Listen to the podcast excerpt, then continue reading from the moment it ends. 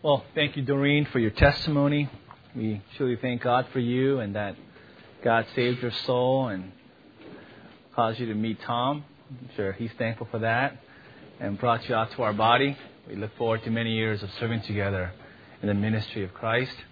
Thank you, Ben, for your prayers for the body, for us, and for this day. Just a real, just encouraging prayer, lifting us up to the Lord. And for all of you, what a great time in the Word yesterday with uh, Pastor Montoya at the Bible conference. Um, I was so glad I was not sitting in the front row center, that I had moved to the side aisles. If you were there, you know what I'm talking about. He has a tendency to pick on the people that are sitting in the front rows. Uh, you know how you go to SeaWorld and there's a splash zone? And if you sit there in the first six rows, Shamu will get you wet. Well, that's how it was like uh, yesterday at the Bible conference. We were sitting in the front. Pastor Montoya was going to get you. Well, during lunch, we were just talking, and I was kind of smiling, and he looked at me and asked me why I was smiling. Well, I asked him if he remembered when I came to him four years ago and told him that we're planning a church. And he said, Wow, you guys are planning a church. And he said, Who's going to lead this church plant? And I said, Pastor Montoya, I am. And he said, You? like, thank you so much for that of conference, confidence. I'm ready to go. but by grace, uh, yes, he agreed to preach and he's been a dear friend of the ministry for many years now. Hopefully, we will serve and we'll I'll be ministered to him by more, more uh, in the future as well. Well, it was obvious to us, and for those of you who listen through tape, that Pastor Montoya has a clear passion for the gospel. I mean, I just love bold people, don't you? I mean, it is just so refreshing. I mean, it is just, I could listen to him all day just because his boldness for Christ, boldness for the gospel. I mean, you sense that boldness in his preaching to gang members during a funeral, and there was no exit. And yet, he just kept on preaching the Word of God. And if I perish, I per- perish. I love that mindset. Now, I believe that if the Apostle Paul, the Apostle Paul himself, if he was there yesterday, I believe he would be saying amen throughout the messages, throughout the sermons. Because if there was any man who was bold and passionate about the gospel of Christ, it was the Apostle Paul. Would you agree with me? That Paul was a man who was deeply in love with the truth of Scripture, and he it is exemplified in the book of Acts, in his many letters to the churches, New Testament, his commitment, his fervent desire to proclaim the gospel is clearly seen. Now, after yesterday and after maybe thinking about the Apostle Paul, you might think, well, James, you know, I'm thinking this. How can I be as bold? How can I have fervency for the gospel? I am timid. I, I have fear of man. I am insecure. I desire to be refreshing to others, other believers. I desire, I want to inspire Bob with my life. How can I be as bold as men like Montoya and the Apostle Paul. Well, turn with me to the book of Galatians. And I think in the first 10 verses of the book of Galatians, chapter 1, we will get our answer. And that if we apply these truths to our lives, we will have such fervency as these men. Now, a quick review of this epistle. The author, of course, is the Apostle Paul. It is his letter to the churches in the region of Asia Minor. It's uh, modern day Turkey now. At his time, it was called Galatia. It is the only letter of Paul where it is written to several churches in more than one city. Uh, he is addressing several churches in several cities in this region. Now, it was his, during Paul's third uh, missionary journey. He passed by this area. Most scholars date the writing of this letter sometime around AD 45, perhaps one of the first letters that Paul ever penned. And a major theme of this gospel is, major theme of this letter is the gospel of Christ. The gospel of Christ. That subject is the heartbeat, essential to this epistle. In a way, you could see Galatians as a sister letter to the book of Romans. A sister letter. It would be an encouraging study in the future to study these two letters consecutively, um, one after the other. Because in Paul's letter to the Romans, he defended the gospel theologically, whereupon he gives a clear definition of what, of what the gospel is. The gospel is a high view of God sinfulness of man, and salvation by grace through faith alone. Paul's letter to the Galatians defends the implications of the gospel. He not only gives a clear definition of what the gospel means, but he defends the implications that we are saved by grace through faith alone. He says that theological commitment is important, but also a practical follow through of the implications of the gospel is just as important.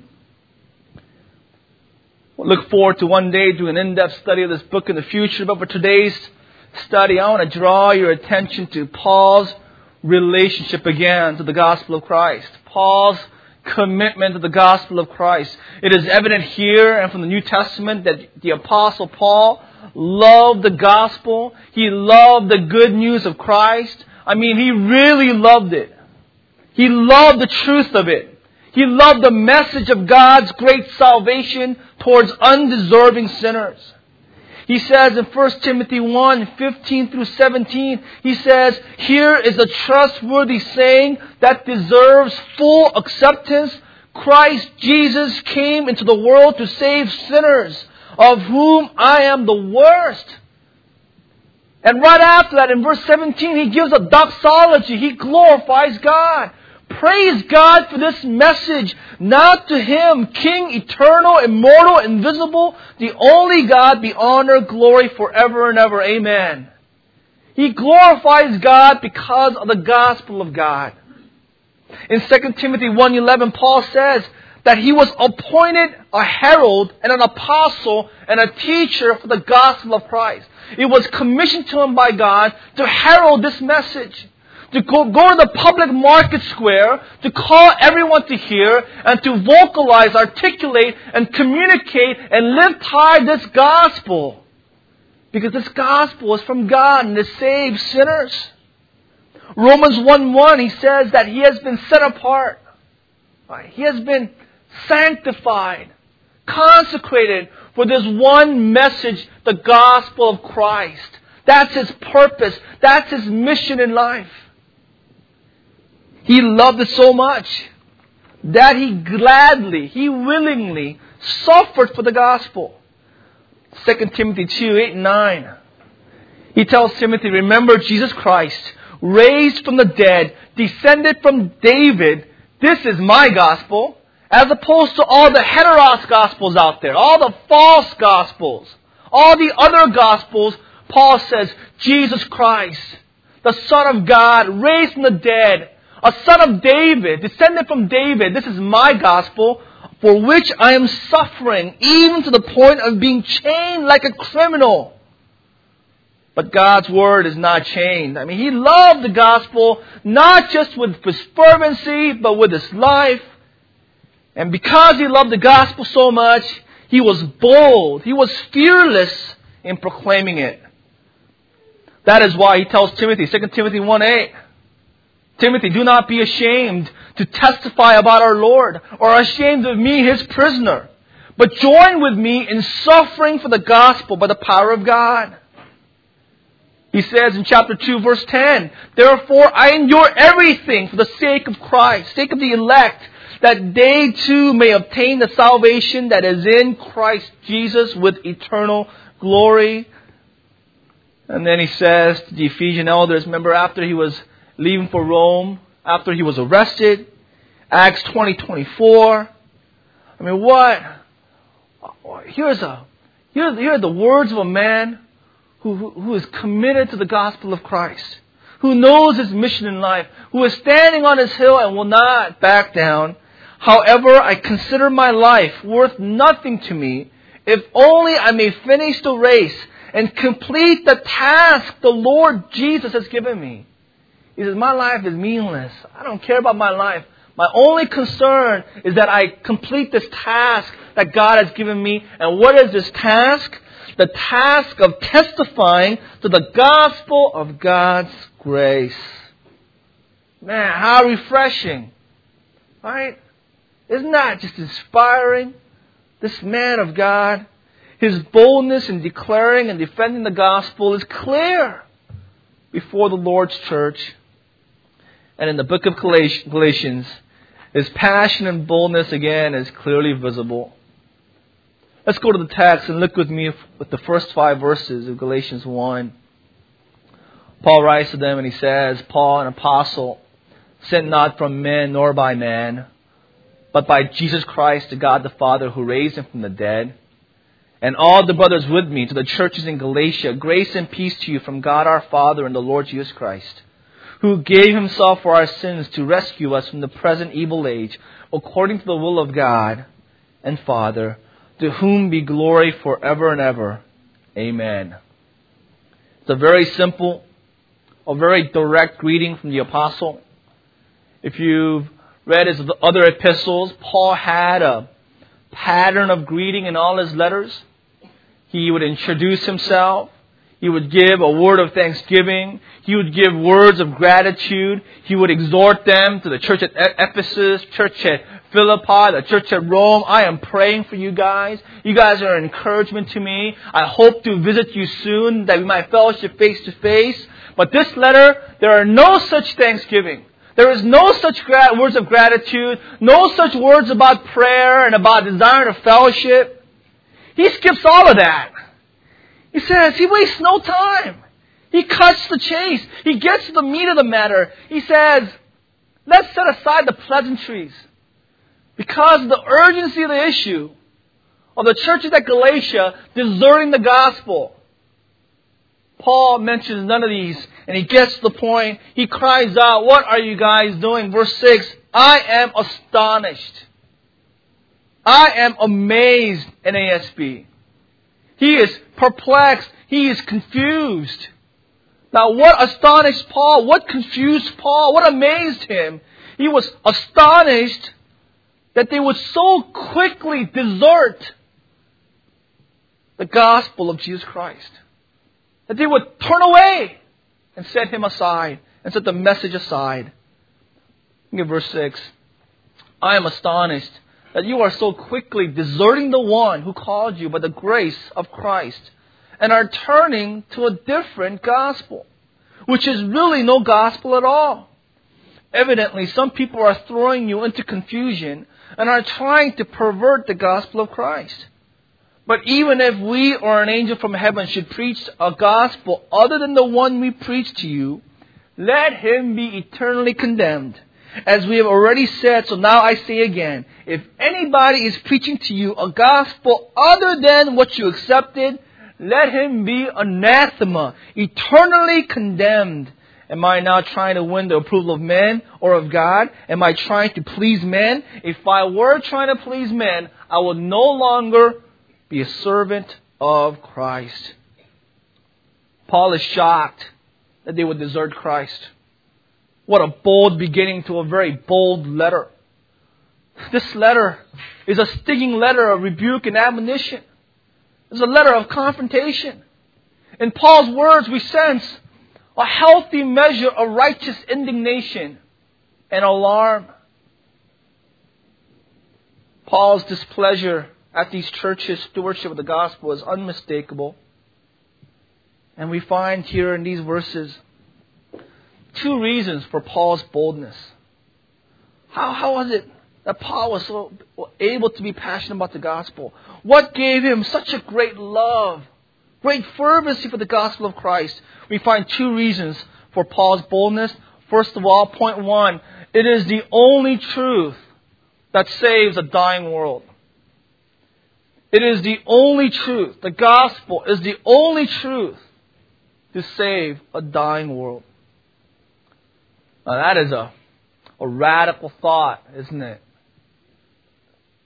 In our postmodern world where truth is relative, where truth is non existent, where truth is unknowable and is always in a constant flux, it's always changing with the times.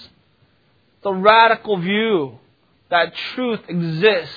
And for Paul, the gospel was the truth. Look at verse 7. Paul says, evidently some people are throwing you into confusion and are trying to pervert the gospel of Christ. That article is there in the Greek. He calls it the gospel. Not a gospel, not one of many gospels, not my version of the gospel, not my interpretation of the gospel. He says the gospel. The one and only true gospel. Paul is saying by that that the content of the gospel, these fundamental principles, these cardinal truths of the gospel are not up for grabs. We don't evaluate the gospel. The gospel is not a, it's not open to debate. It's not open to dialogue. It is not his form of the gospel as, as opposed to other forms of the gospel that are out there. Paul's saying that is not allowed. The gospel is not to be tampered with. We didn't create it. It is the gospel. It is the truth. We aren't allowed to vote on the gospel, dictate which parts we want to keep, which parts we want to delete out. It is that buffet mentality that we have, right? Of many professing Christians. They say, you know what? I'll take heaven. I love heaven. I love these promises of forgiveness, of grace and mercy and kindness of God and God's love. I love John 3.16. But you know what? I'll pass on lordship. Deny myself, take up the cross, follow Christ daily. Oh man, I don't know about that. I'll pass on evangelism. I'll pass on missions. I'll pass on self-sacrifice and obedience. For Paul, that is nonsense. For Paul, there was only one gospel, only one. Christ preached it. He gave it to the apostles. He gave it personally to Paul. Paul wrote the gospel in the New Testament. And through the Word of God, it was passed down to generations of leaders in the Christian church. Men like Polycarp, Tertullian, Origen, Athanasius, Augustine, Wycliffe, John Huss, Tyndale, Luther, Whitefield, Edwards, Charles Spurgeon, and it's been given down to us. And are we now going to prop ourselves as arbiter of truth and dictate what the truth is? Are we going to change it around and contextualize it for our postmodern secular climate? Or are we going to be stewards just like these men and herald the gospel, knowing that it is the truth and that we're just here to pass it down faithfully to this generation of lost people? Paul says the gospel is a truth. It is not to be changed. It is not up for human manipulation. Now, why is the gospel the only truth? Why is this so, Paul? What about the gospel of this guy or the gospel of that guy? Why is this gospel the truth? Paul gives us four reasons. Number one, unity of Christ and his gospel. The unity of Christ and his gospel. Verse 6 I am astonished that you are so quickly deserting him. And notice that pronoun, him. The word deserting there is a military term. That means someone is abandoning one's position in a battle line. Anyone did that in the army is punishable by death. You have a front, you're holding a line. And if someone abandons his post, then you're abandoning the whole army. The whole army is vulnerable to, to attack. That's the term that Paul is using. It indicates that the Galatian believers were voluntarily deserting, defecting away, not from a doctrinal point, not from a theological issue, but they were deserting Christ, deserting Him, Paul says. Well, it tells us when someone rejects the gospel, he's not rejecting a system of doctrine. He's not choosing one possible uh, uh, uh, point as opposed to another. that person is deserting God Himself. He or she has transferred their loyalty to the enemy. From the one, the person that saved him, he has transferred his loyalty to the enemy. The first reason why the gospel is the truth, the only truth. Secondly, the origin is with Christ. The origin of the gospel is with God. It came by direct revelation from God. Go down with me to a few verses, to verses 11 and 12. Paul says, I want you to know, brothers, that the gospel I preached is not something that man made up. I did not receive it from any man, nor was I taught it. Rather, I received it by revelation from Jesus Christ. Gospel is true because it was given by God, not by man. Thirdly, it is emphatically powerful. Emphatically powerful. It is an efficacious gospel. It accomplishes its intended purpose.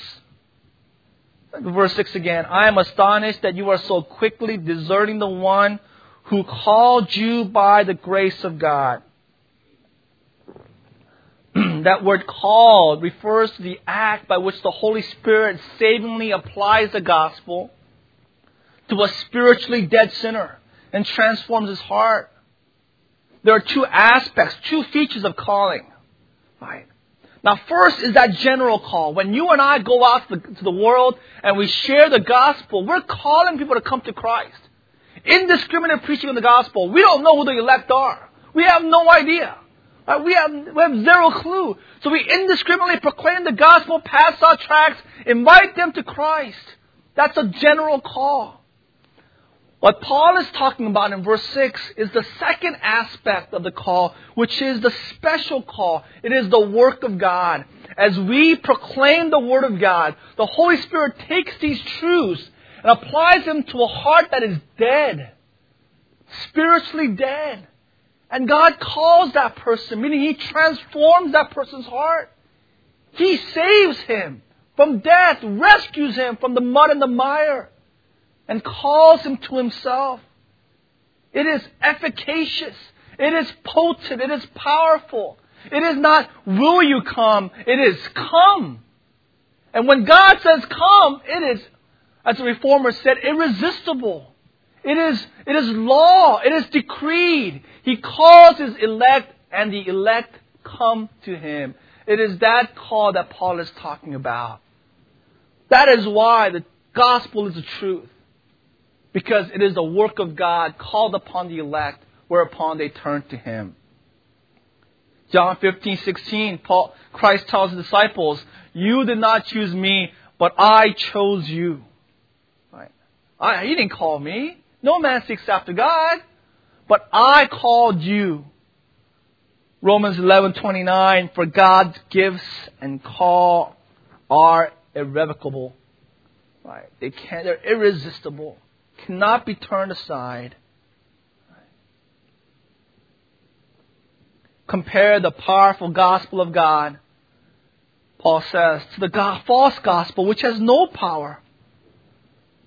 This heteros gospel has no regenerative powers, has no ability to convert and restore a sinner to God. The false gospel will, will, will bring no one to faith, no one to salvation. He says in verse 7, it is no gospel at all. He says, let's reason here. That's, that's the old gospel, meaning it's old news. It's been heard before. It is not the gospel that saves. Fourth reason is uh, the narrow definition. Fourth reason the gospel is true is that it has narrow, it's narrow definition. The gospel is very narrowly defined in the scriptures. Right? The meaning is also very narrow. That's why all these gospels can't be the truth. Right? That's why, you know, if it works for you, great, because the definition is wide. Whatever works for you, no. The gospel, truth, by definition, is very narrow. Uh, people think, hey, James, you know, why you guys you know, harp on doctrine so much and preach so long and FOF and midweek flock and Bible, three sermons in one day? You guys are like crazy. And then retreats and you guys study so much. Why? What's the big deal? Circumcision, right? Free will, baptismal regeneration, a person saved by good works, as long as our hearts are right. James, why are you getting, getting so riled up? You know why? Turn to Galatians 5. All right. You know, just let's just read verse 2. I, one verse for you guys.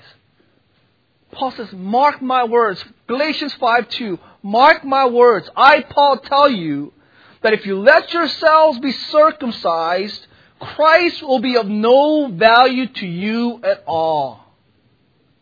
Christ is of no value. The principle there is if anyone assigns anything outside of Christ as aiding them in their salvation, as a part of the gospel, if anyone adds anything, anything, even a small thing like circumcision or baptism or free will, if anyone adds anything, that at, the, at that point, at that instant, Christ is valueless. There is no value in Christ. It is uh, grace mixed with works, this adulterated gospel, this synthetic gospel. If anyone embraces that at that point, Christ died for nothing. Galatians 2:21.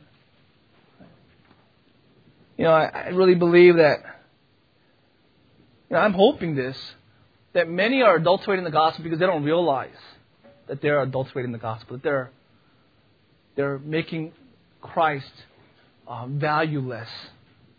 Maybe there are a few out there that are realizing it, are intentionally perverting the gospel, but it is my hope that there are many well meaning people, even in the church, that are just not realizing what they're doing, the significance, the tragic significance of, of their false gospel. This heteros gospel is so bad Verse 8 and 9, there is an eternal curse on anyone who preaches this false gospel. Paul knows that other gospel very well. For it is the very doctrine that Paul was liberated from. Remember, he was a Pharisee. He lived his life in this religious system of salvation by works.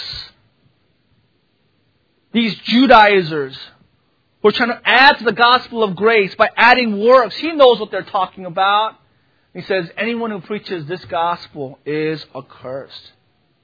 And it's happening today. Right? There is no new uh, heresy. There is no new false doctrine. It's been around ever since the Garden of Eden, in Genesis chapter 3.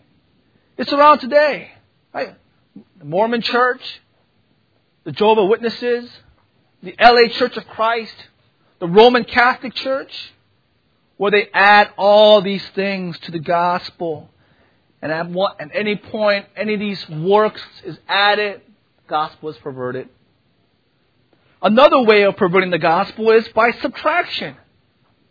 These false teachers, they don't add to the gospel, they take things out. Easy believism.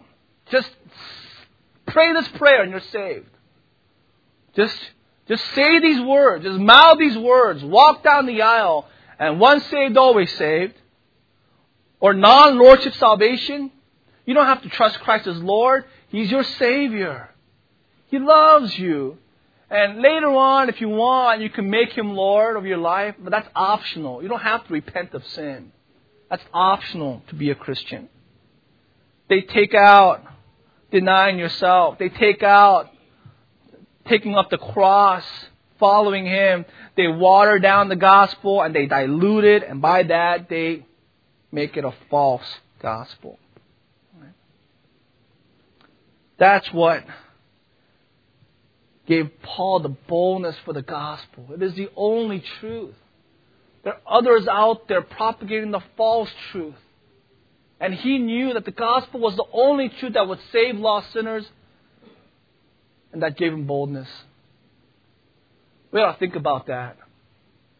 That God has entrusted to us the message that saves, and this is it.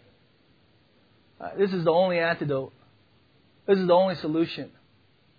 There's no way into heaven outside of this message. This is the only hope for this world. And you and I are the stewards of it.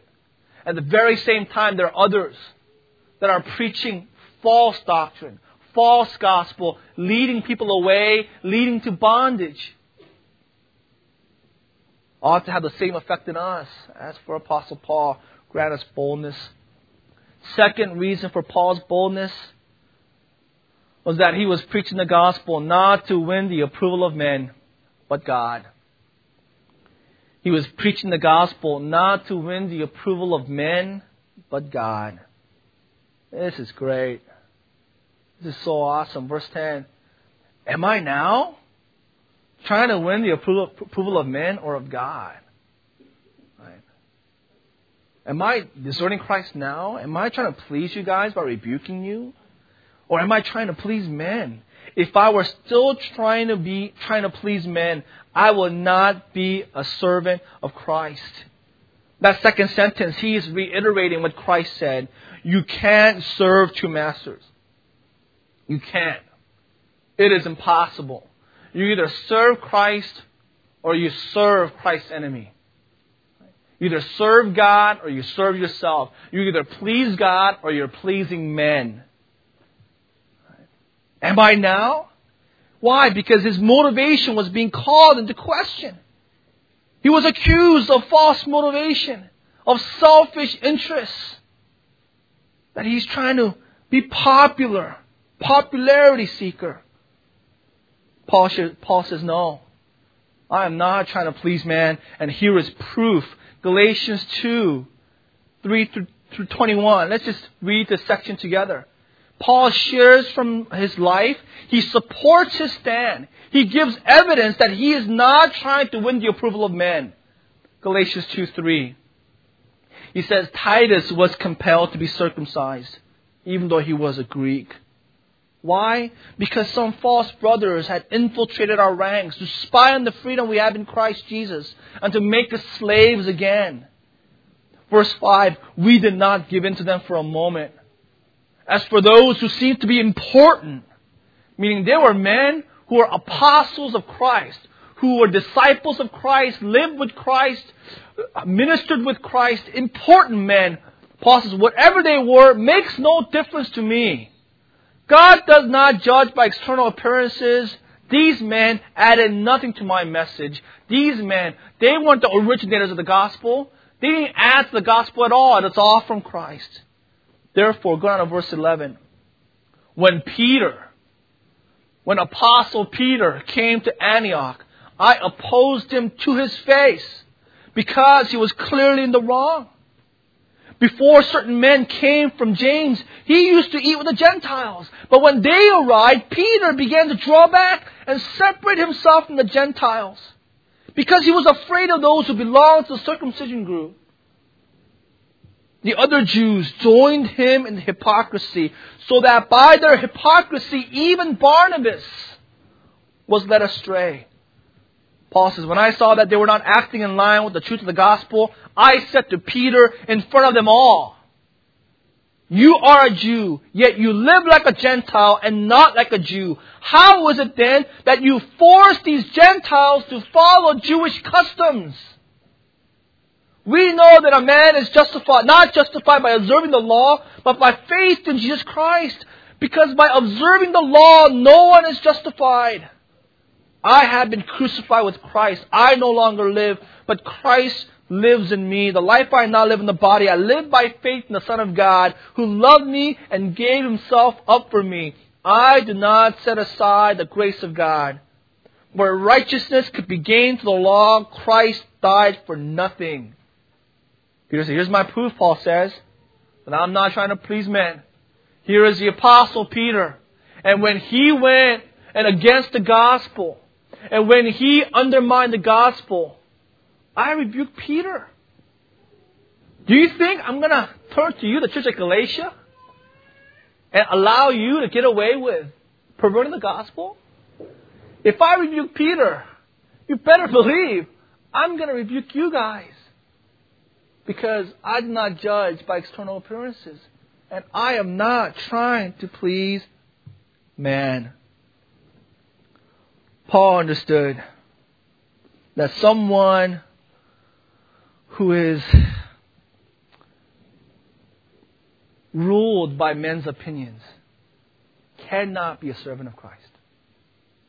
Paul understood that. That's why he gave him so much boldness for the gospel.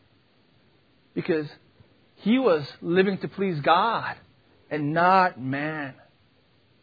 When a man cares more about what people think than what God thinks, when a man fears other men more than God, when a man con- constantly tries to win people's opinions, people's approval and affirmation, at that time he is a slave to man and not to God.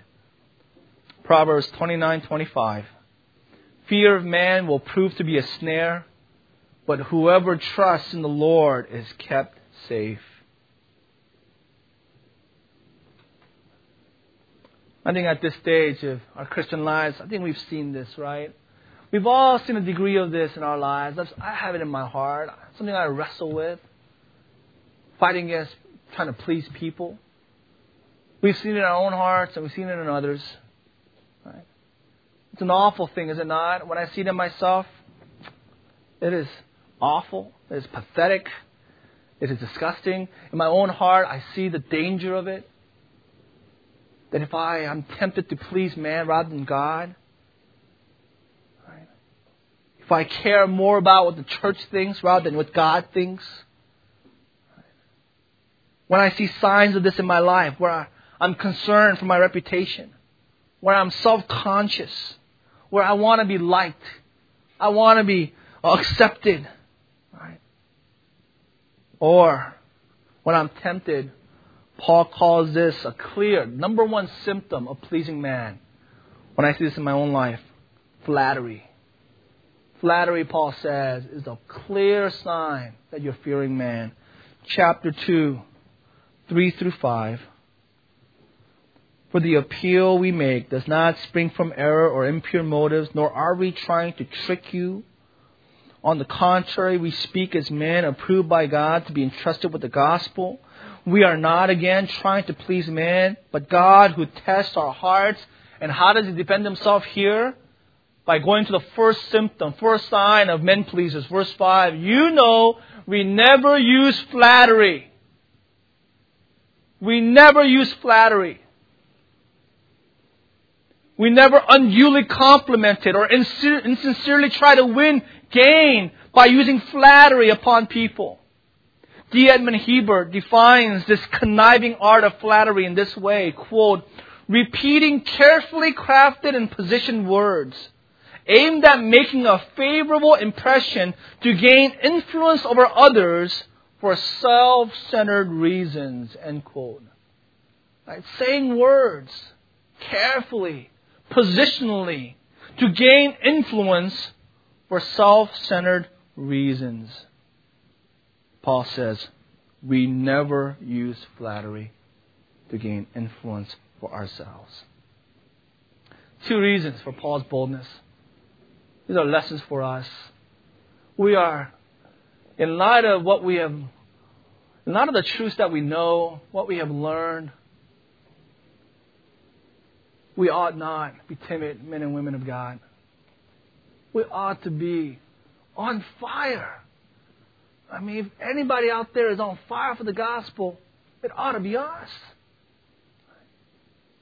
That we would understand that the gospel is the only truth for the dying world. And that we are here not to please man, but to please God. A few final thoughts for us. Let's start with our last point. Who do you fear in life? What is your greatest fear? Right. What is your greatest fear in life? Do you fear rejection by people? Rejection by cornerstone? Right. Are you jealous of others? Are you ruled by husband, wife, co-worker, son, daughter? Are you ruled by people? People that don't even know you, that don't even care for you? Right? Are you trying to please people and live for others? Or are you so full of reverence for God, desiring to please God, that you have no room to fear anyone else, anything else? Secondly, um, do you see the compromise that others are making towards the gospel? Are you careful to preach the right gospel? Do you, do you take care that it's not the minimal truth to the masses of people, but the most truth possible to every person possible? That God is the creator, that our crime is we sinned against God the cost is that there's physical separation from God, spiritual separation from God, and eternal separation. That is the cost of our sins. The cross, Christ is the only remedy. That Jesus demonstrated, God demonstrated His love for us, and that while we're yet sinners, Christ died for us. That He's our only hope. And the call is to repent of sin and believe in Christ. Are you careful to preach the right right gospel? Are you a student of the scriptures? Are you careful to cut straight the word of God? And then finally, do you see the unity of the gospel and Christ? And this is the message that saved us. That Christ came, the Son of God, God in flesh, the thrice holy God, came clothed in flesh as a mortal man, after living a perfect life, he died on the cross for our sins. That is the gospel, and that is the gospel of Christ that saved you and saved me. Do we see that unity, the preciousness, the value of that gospel?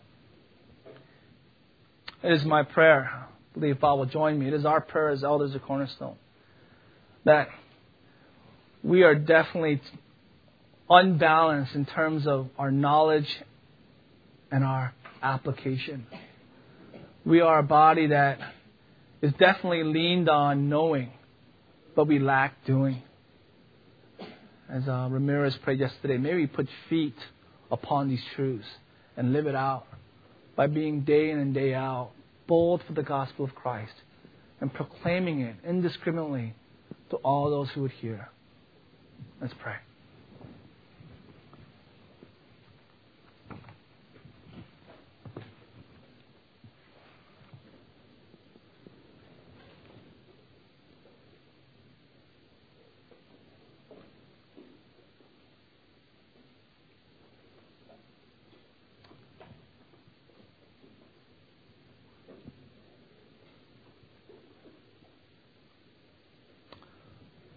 Our Father, there's such a tendency for our emotions to, to deceive us, the excitement of experience to deceive us, to think that somehow um, we are, we are, we've accomplished something.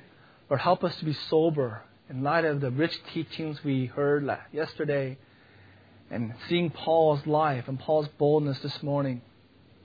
Help us to be sober, to have um, humble commitment and boldness of the gospel of Christ, that we would see it, uh, that we will follow through upon this as we have compassion towards this world, and that we would herald the gospel faithfully to all who would hear. Lord, the gospel is the only truth, the only hope for this lost world. Throughout this world, all men are streaming towards an eternal death, eternal separation from you, headed towards hell. And this is the only message that saves. Lord, may we set aside the snare of pleasing man and embrace the call to please you in all things. And though we might suffer, though we might have to pay a cost, though it might have negative implications upon us and our family, May we consider our lives worth nothing if only we may testify the gospel of God's grace. In Jesus' name we pray. Amen.